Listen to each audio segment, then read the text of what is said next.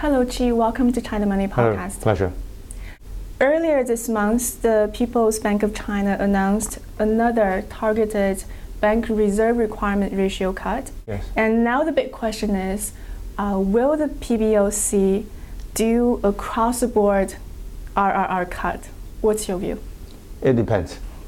The PBOC's policy action in the coming months, I think, is very data dependent, depending on how the economy reacts to the selective RRR cuts in the past 2 months, and also depending on the economy's reaction to the mini stimulus packages that were implemented in the past few months.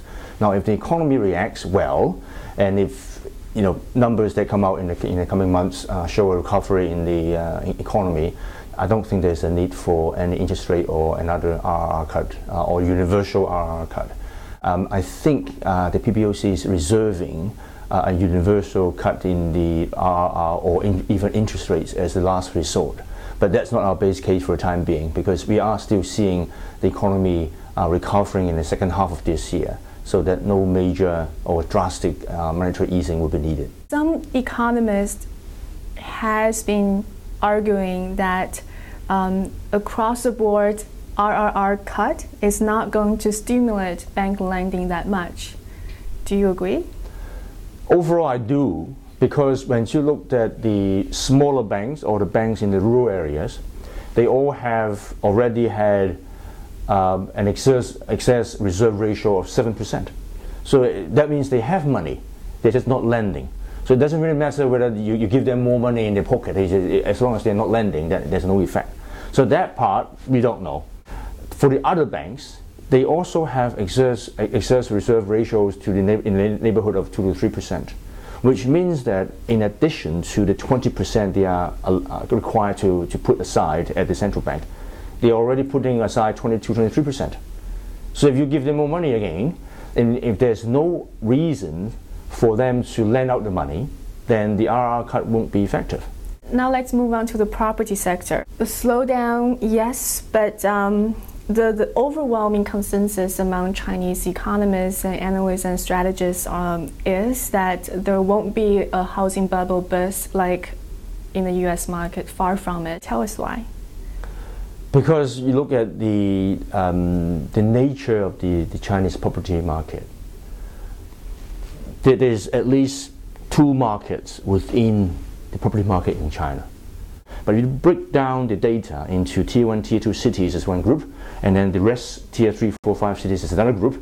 You see big bubbles in the tier 3, 4, 5 cities, because prices there have been rising on the expectation of demand coming to catch up with supply. So people keep building and then keep asking for higher prices.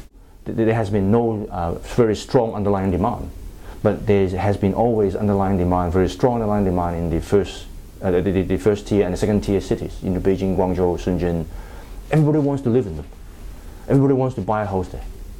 So in another word, you see prices continue to rise in first tier and second tier cities? No. What I see is that there's much less price correction in the tier 1, tier 2 cities than in the other cities. In the current downturn, but long term, you think they're going to still rise, right? Yes, long term, I think what we are seeing is technically, if you plot the property price, in a graph, we are likely to see in the 10, 15, 20 years horizon that we're likely to see ascending bottoms. Cycles comes in peaks and bottoms, but every new bottom is going to be higher than the previous bottom, because that's the nature of the Chinese property market, that you always have excess demand. What the problem that we are facing today in the Chinese property market is not so much of a bubble thing, it's more of an allocation problem, a misallocation of houses between tier 1, tier 2 cities and tier 3, tier 4, tier 5 cities. A lot of people also believe that the 3%, around 3% depreciation of the RMB so far this year is only a temporary phase of the currency, that long term the RMB is going back to its appreciation trend. Yes. Do you agree? Yes. I've held that appreciation view for the past, I came back to Hong Kong for more than 10 years now. I've been holding that view for more than 10 years. And that view is still going to be valid at least for another 2 or 3 years. Thank you so much, Qi. Pleasure.